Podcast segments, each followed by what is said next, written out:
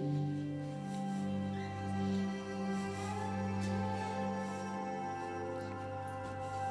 you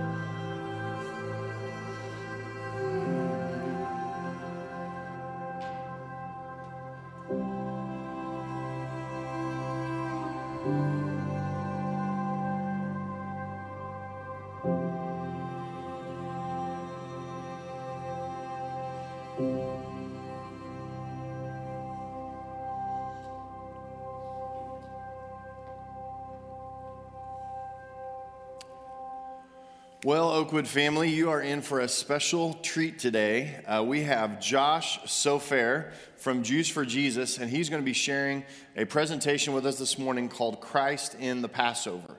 And uh, he uh, comes to us from Los Angeles, California. Okay, so that you know what that means. He needs lots of prayer for the ministry of Jews to Jesus out there. But he's going to talk a little bit uh, about uh, the ministry there, and also uh, this is going to be wonderful. And I think this is going to bring so much more meaning uh, to our communion experiences over this next week and into Easter weekend as he does this. So without further ado, let's give a warm Oakwood welcome to Josh Sofair.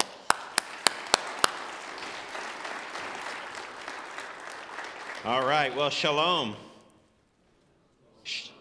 Shalom. All right, they told me that you speak Hebrew, so we should be ready to go. Uh, it's uh, my name is Josh Sofair. I've been here before. Some of you remember me, um, and uh, I'm just gonna gonna kind of rearrange a few things here. Um, so I, I uh, work on staff with Jews for Jesus as a missionary, and I am here to share with you a presentation that we call Christ in the Passover. Now. Um, when we read the scripture, we are all faced with a bit of a challenge, many of us, all of us, in fact, is that the Bible, as it was written, was not written to us. We're listening in on this story. And so there's all kinds of clues and little bits of nuance that are hard for us to understand, and especially the celebration of holidays. And so on Passover, or on this, uh, this Sunday, this Palm Sunday, when Jesus came into the city of Jerusalem, one of the things that he was doing was he was getting ready to celebrate a Passover meal. Now, this Passover meal is still celebrated by Jewish people today. I've celebrated this every year of my life. I'm uh, from a Jewish family, and Passover was a very important part of my life, my growing up. I'm also a believer in Jesus as the Messiah. And I still celebrate Passover today with my family because Passover tells, maybe better than any other story of the Bible, Passover tells the story of redemption.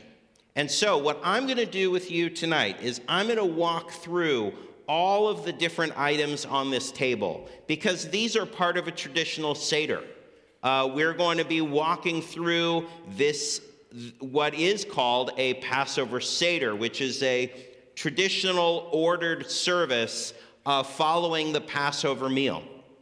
And so, as I do, I hope that you will see, as I will show you, a picture of the Lamb of God who takes away the sin of the world. So, as we're going through this, pay attention. As we're going through this, think about how you've filled in the gaps of this story in your own mind. Think about how this story, the different gaps have been filled in by others. And uh, so uh, I want to, as we go through this, I want you to keep in mind some of what we know from Scripture. And I'm going to read a few verses from the Gospel of Luke. But I have to put my glasses on because I can't read the words on this little Bible. So, you know, Jesus celebrated Passover because Jesus was Jewish, right? As were the disciples, as were all of the different ones that were there in the room with him. And we read in Luke, it says, Then came the day of unleavened bread on which the Passover lamb had to be sacrificed. And he sent uh, the disciples to make preparations, and he said, Go and prepare the room for us to eat the Passover. And they found a room and prepared it. And it says in verse 13 of chapter 22 they left and found things just as Jesus had told them, and so they prepared the Passover.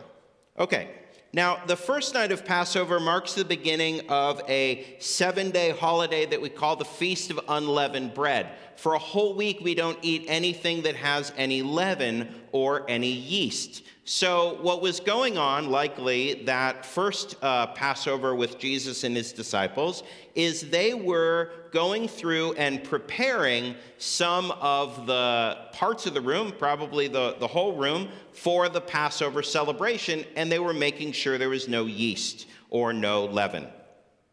And so, uh, as they were going and doing this, they were getting ready. And Passover is a holiday that is a family event.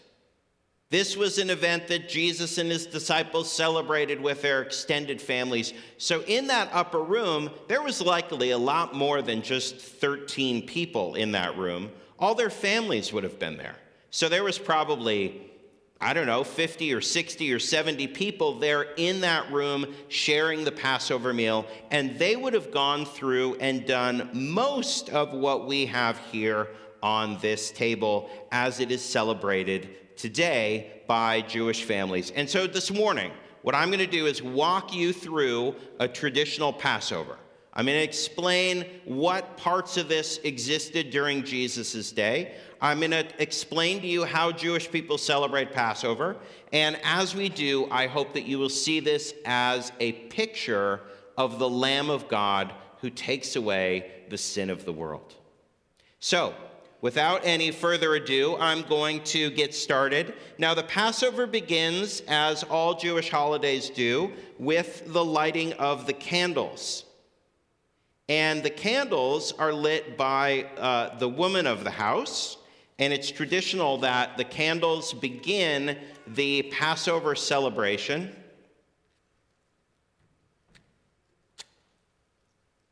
Here we go. You know, all Jewish holidays start with the lighting of the candles. It's traditional that the, that the light of the candles symbolizes God's presence, God's glory dwelling there in the midst. And it's the woman of the house, it's believed, that invites God's presence to be there at the table. So the candles are lit, a blessing is said, the service starts. And it begins with three steps of setting apart sanctification. The first is the lighting of the candles. This sets apart the time. The second is the washing of the hands. All the people at the table uh, will wash their hands before the service. Uh, we remember when we read the story of the Gospels that Jesus not only washed his hands, but this would have been the time that he went to the disciples and washed their feet, setting them apart not only for celebrating Passover, but setting them apart for a life of service. And the third step of sanctification is the drinking of the first of four cups. Now, during the Seder, each adult will drink from their cup and refill it four times. They just have one cup in front of them, but I have four cups here to show you the different cups that we drink over the course of the evening. So the fourth, the four cups have each have a significance. The first is called the cup of uh, sanctification, or the Kiddush cup. The second is the cup of plagues. The third is the cup of redemption. And the fourth is the cup of praise, or the cup of Hallel. But it's with this first cup that the host holds aloft and offers a blessing for the service to follow. So, holding this sanctification, this Kiddush cup, he offers praise and thanks to God Almighty, the creator of the fruit of the vine. And in Hebrew, the blessings are chanted, and the blessing over this cup goes like this Baruch Adonai Eloheinu melech haolam, borei pri hagafen. Amen. So, with the candles lit, our hands washed, the first cup, now the service, the Seder, has officially begun. And all of this is part of the celebration of Passover. So when they were doing the meal on that Last Supper, Jesus and his family and all of the other people there would have been going through many of these different things here and many of these experiences. And these are all part of what was going on in that evening. So, Passover, as I said, is a family Passover. There are children there, there's older people there, it's multi generational, and the children have a significant part to play. The children during the Seder ask the question why on this night? Why is this night different than all the other nights? And it's a, it's a traditional question that is part of the Passover table part of the Passover experience. If you've ever celebrated a Passover with a Jewish family, you know this is one of the things that's said. Usually it's asked in Hebrew, as a number of other questions are asked in Hebrew. And so, as this uh, question is asked, what we do is we tell the story. And the story is that we were once slaves in Egypt. We were slaves to Pharaoh. It was terrible. We cried out to God, and you know what? God sent Moses, a redeemer. And he came and he argued our case to Pharaoh. He went to Pharaoh 10 different times and says and said, "Let my people go." 10 different times Pharaoh said no. And as a result, plagues were poured out upon the Egyptians, upon Pharaoh's house, and upon the gods of Egypt. All of this led up to the final plague, the 10th plague, the angel of death. One fateful night, the angel of death, God Himself, would come and visit the homes of every house in the land of Egypt. The firstborn in each one of those homes would be struck dead. Now, to give you a little bit of a scale, if you're here and you're a firstborn, raise your hand. There's a lot of firstborns. It looks like about a third of you. The firstborn of every home would be struck dead. It was a horrible night. But God made a provision. God said you should take a lamb, a spotless lamb, take the and kill the lamb and take the blood of that lamb and paint it on the doors of your homes. And when the angel sees the blood on the doors of the homes, death will pass over, right? That's why we call this holiday Passover. Uh, and so this tells a remarkable story. This is really the core of this whole event here. And that is that sacrifice, or sorry, that redemption happens not through ethnicity, right?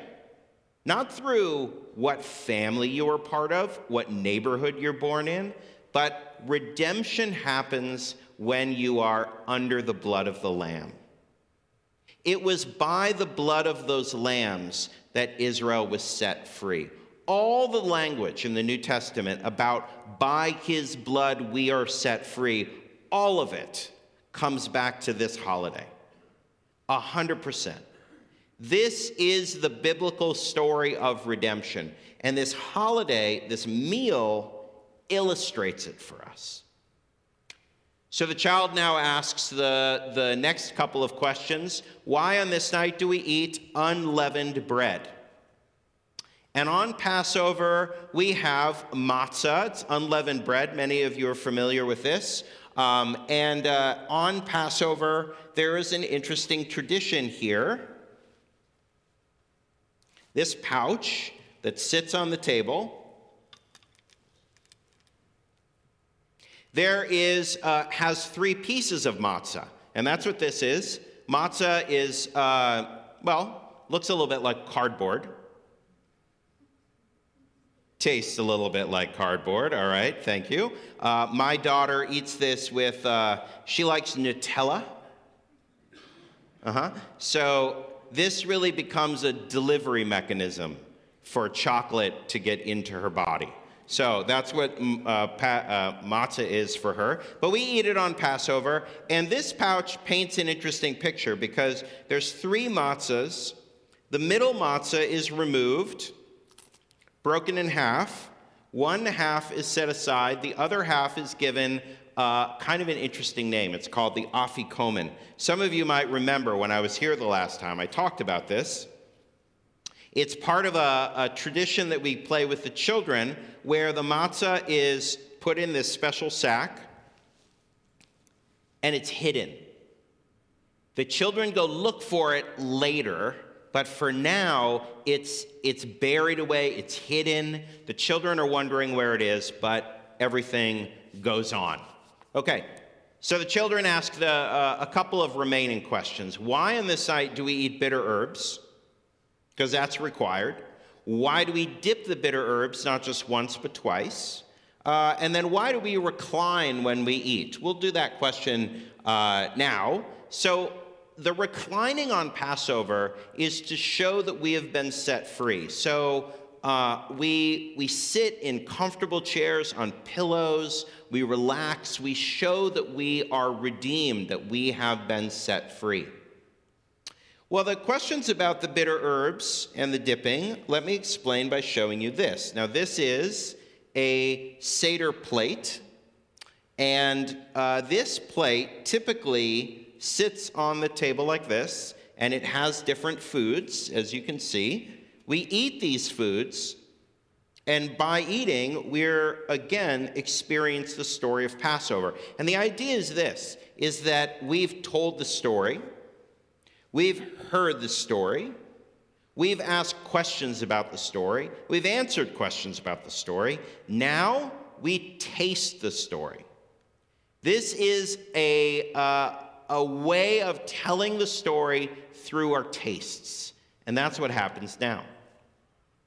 At this point in the Passover, each we start eating some of these different items on the table or on this plate. And so the first item is called karpas or greens. And so these greens represent life. And, uh, you know, as I drive around this part of Oklahoma, there's fields that are bright green, right? You know that there's things growing there and that these crops are on their way. And so the green of the, the parsley has that same idea that it is about life. And so we eat this, but before we eat it, we dip it in very salty water, where the salt water represents tears.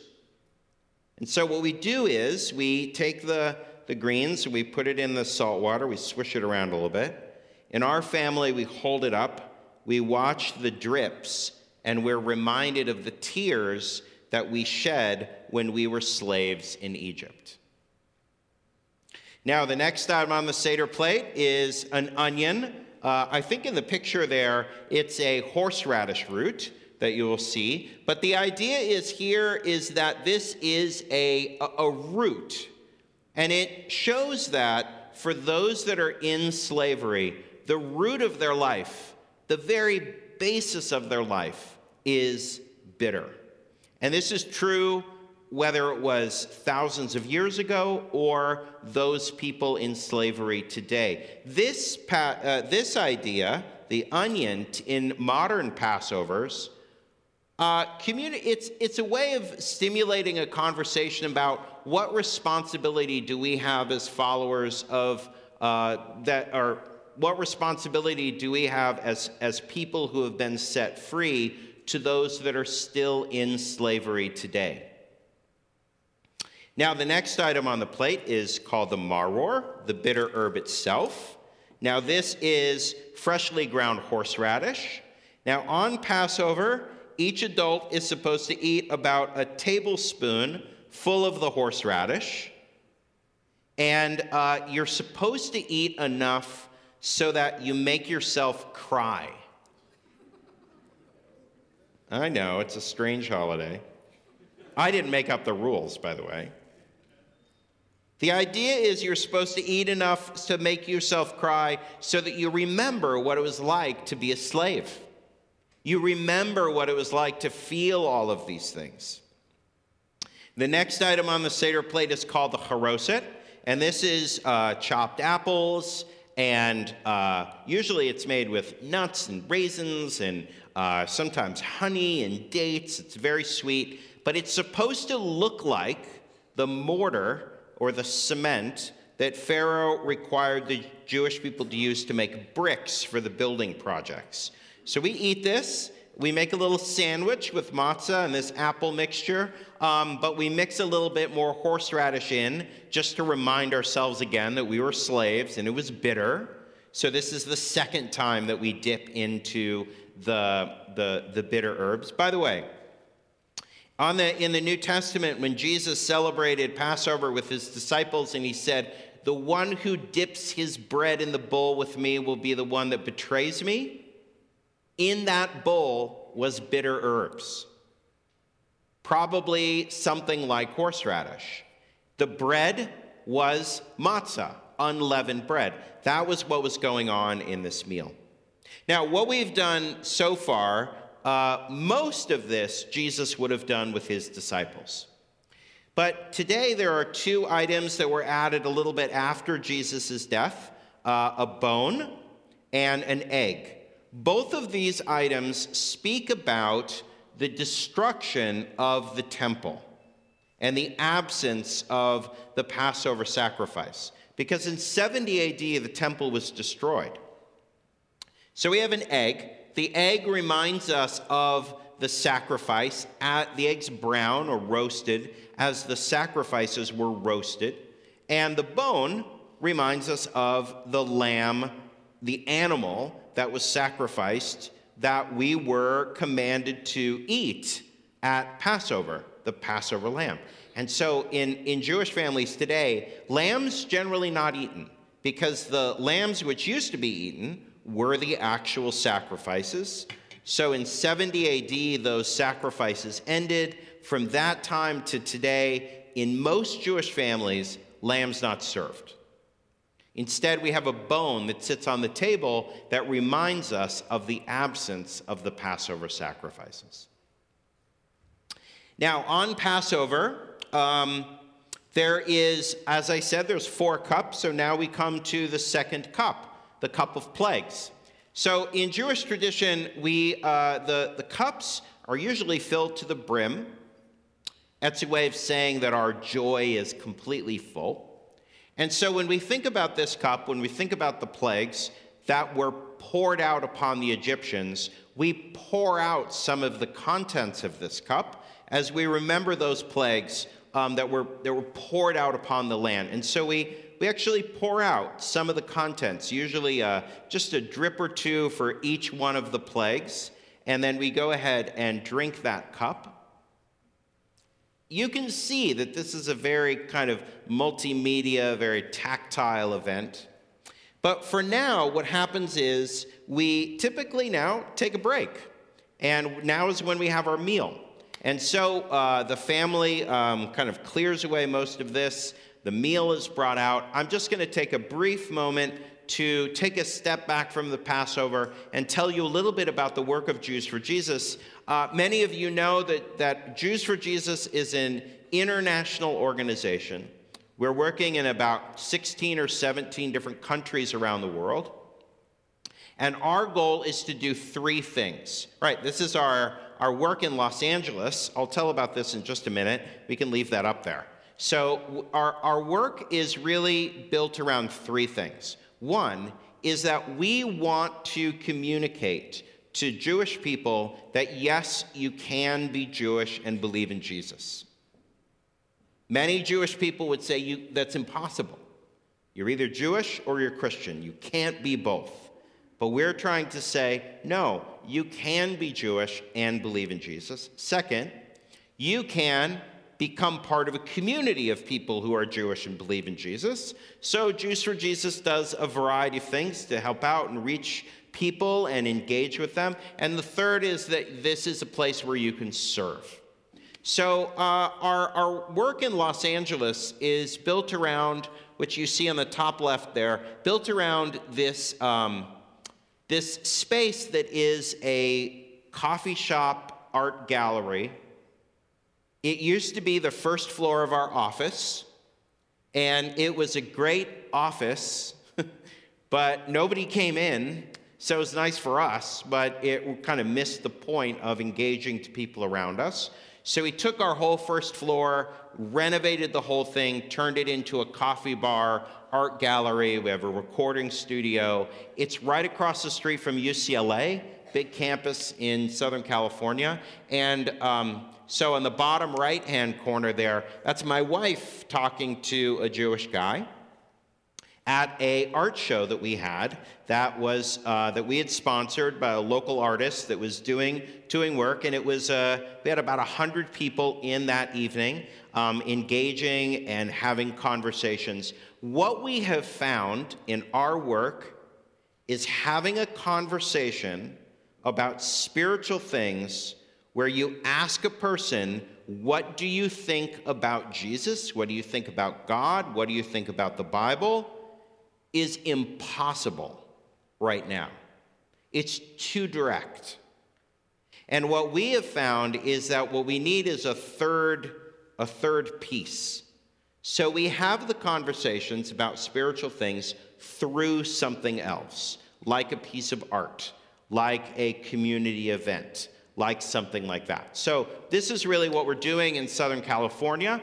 Um, but, uh, and this is just one of the things that we're doing. Right now, most of our work is sort of dominated by Eastern Europe. Uh, right now, we have uh, two offices in Ukraine. One is in uh, Kiev, one is in Odessa. We've been there for 20 years, so we have long work there. Our staff are still in Ukraine. We now have brought about five or six staff uh, to Poland and they're working with refugees to kind of move them out of Ukraine, get them settled in places in Europe. Uh, and what we're finding is that though this is a very challenging time, for many, this is likely the, the moment that God is going to use in their lives to bring them to Him. And so I would encourage you to, to pray for us, to pray for what's going on. So my coming is to share Passover with you, but also to help you understand some of the, the kind of the parts of what's going in on our, on our ministry and what's happening worldwide. So, um, as you as you came in, you saw one of these. You got one of these pamphlets. This helps you follow along with the Passover. But also on the back side, there's a, a final little tear-off portion here. And if you would like to receive some information about Jews for Jesus, uh, kind of hear what's going on, pray for our work. This is a way for you to do that. Um, fill out your name and address. I'll be in the back at the table. You could either give it to me or there's a place to give at the end of the service. You can just drop it in there as well. But for now, what we need to do is we need to jump back into the Passover. So we're going to um, go back into the Passover Seder because there's a section that happens before the meal, there's the meal, and then there's a section that happens after the meal. So after the meal, um, the, the, we kind of clear off the dishes and we, we come back to the Passover Seder and we take this very important third cup. But before we take this cup, something is missing. Because earlier, something was broken right? And it was hidden away, and now it needs to be found and brought back. So this is called the afikomen. So all the children, they go look for the afikomen. This is a big deal in my family. I have two daughters. They always fought about which one was going to find it. And so one finds it. They bring it back to the head of the house. It's sold back to the father. There's like an exchange that goes on. It's kind of a funny tradition. And then it's taken out of its container, this little sack, and it's broken again. Everybody at the table then gets a small piece of that unleavened bread, that afikomen, taken along with this cup, the third cup, the cup of redemption. Sounds familiar, doesn't it? Now, you are part of a church that takes communion, as you, you guys know, regularly. This is part of your tradition. This is where that tradition comes from. It was on Passover that Jesus took bread and said, This is my body, and took the cup and said, This is my blood that's poured out for you. But those two events happened in the context of a meal that was remembering what happened many, many years earlier in Egypt. The matzah. First of all, this matzah is unleavened, a symbol of a sinless life. Yeast is often associated with sin in the Bible. This bread that we have at this point in the Seder, if you remember, came out of the middle of a three layered container. Now, there's a lot of disagreement among what these layers represent, right? Some say uh, Abraham, Isaac, and Jacob. There's other answers. But I think the picture will become clear as I explain. There's three pieces of matzah, yet they form a unity, a tri unity. On Passover, the middle layer of that unity is made visible, it's revealed. It's then broken, wrapped in a cloth, hidden away, left there for a while, brought back, redeemed with a price, made visible again, and given out to everybody at the table. That remarkable picture for me is a picture of our triune God, Father, Son, and Holy Spirit. Where the Son was revealed, made visible, the Son was broken, buried, brought back, and then given out to everybody at the table. Jesus said of the bread, This is my body. The bread on Passover, especially this afikomen, is supposed to remind us of the body of the Passover lambs that were sacrificed in Egypt.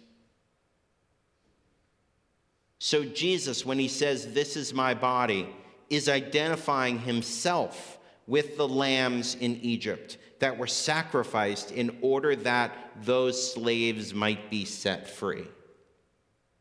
So, today, all those that trust in Jesus as their Messiah are set free from their sin and or from their bondage to sin and death. And then he took the third cup, the cup taken after the meal is called the cup of redemption. This is still taken today in Jewish families. This cup is sometimes called the cup of redemptive blood. And on Passover, the broken piece of afikomen and the third cup, the cup of redemption, are taken together in remembrance of the body and the blood of the Passover lamb. And I can tell you this morning that my Passover lamb is Jesus. Well, we now have the fourth cup, the cup of praise, the cup of Hallel. So we know that on Passover at, in, the, in the book of Matthew, we read that at the end of Passover, the disciples, they sang a hymn and went out. So where was the hymn? Where did it come from? Well, probably the book of Psalms. That was the hymn book of Israel. And so when we have this fourth cup, we recite the Psalms of praise, part of the great Hallel. So Psalms 115, 115, 116, 117, and 118. And so we recite them during this time. And so this is called the, the Hallel, uh, the cup of Hallel, or the cup of praise. But there's one last cup with I haven't told you about. And it's kind of an interesting cup because it's a cup from which no one drinks. It's called the cup of Elijah. And on Passover, a whole place setting is left untouched, all for Elijah. Nobody sits there at the table, uh, at the spot. Nobody drinks from that cup. Why? Well, it's recorded by the Hebrew prophet Malachi that before the coming of the Messiah, he will be preceded by the return of Elijah the prophet. And so, uh, we, uh, at some point in the Passover, a child goes to the door at, looking for Elijah, calling for Elijah. It's thought it's Jewish tradition that Elijah would come on Passover to announce the coming of the Messiah. As Passover remembers the salvation in the past, the redemption from Egypt, so too the redemption of the future would be ushered in. Now, where's Elijah going to come? Nobody knows. Maybe your house, So you set a seat and you have a cup so that Elijah has a place to celebrate Passover. But I know that Elijah already has come. Because when Jesus spoke of John the Baptist, he said of him, If you care to accept it, he himself is Elijah, the one who was to come. The prophet, the forerunner, has come, and so has the Messiah, the Savior of both Jew and Gentile. Passover is a remarkable picture of redemption in the past, but it creates a pattern for the redemption of the future. I didn't grow up in a church setting. I didn't, I, I was Jewish. I uh, didn't grow up going to church. Nobody I knew went to church. When I first started going, I, I realized that there was this language about Jesus' blood being poured out for us, that his body being broken for us, that we are healed by his blood. Honestly, I had no idea what those things meant until I saw the connection here.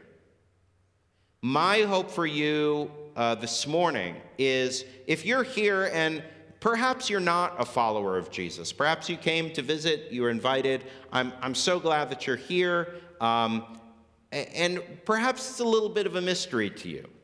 Well, I hope that this morning, this would be the beginning of a journey for you that you might understand who that Lamb of God is, that you might learn more of who Jesus is. And if you're here and you are a believer in Jesus, I hope that this helps you understand and connect to those things that Jesus will do for us uh, as we remember this week ahead, as we remember that he celebrated the Last Supper with his disciples, he gave himself, he died, and rose again from the dead, so that a week from now, when we celebrate Easter, we can understand the resurrection of that Lamb. So I hope and pray that God would richly bless you with his presence. In the name of Jesus, our Messiah. Amen. Thank you.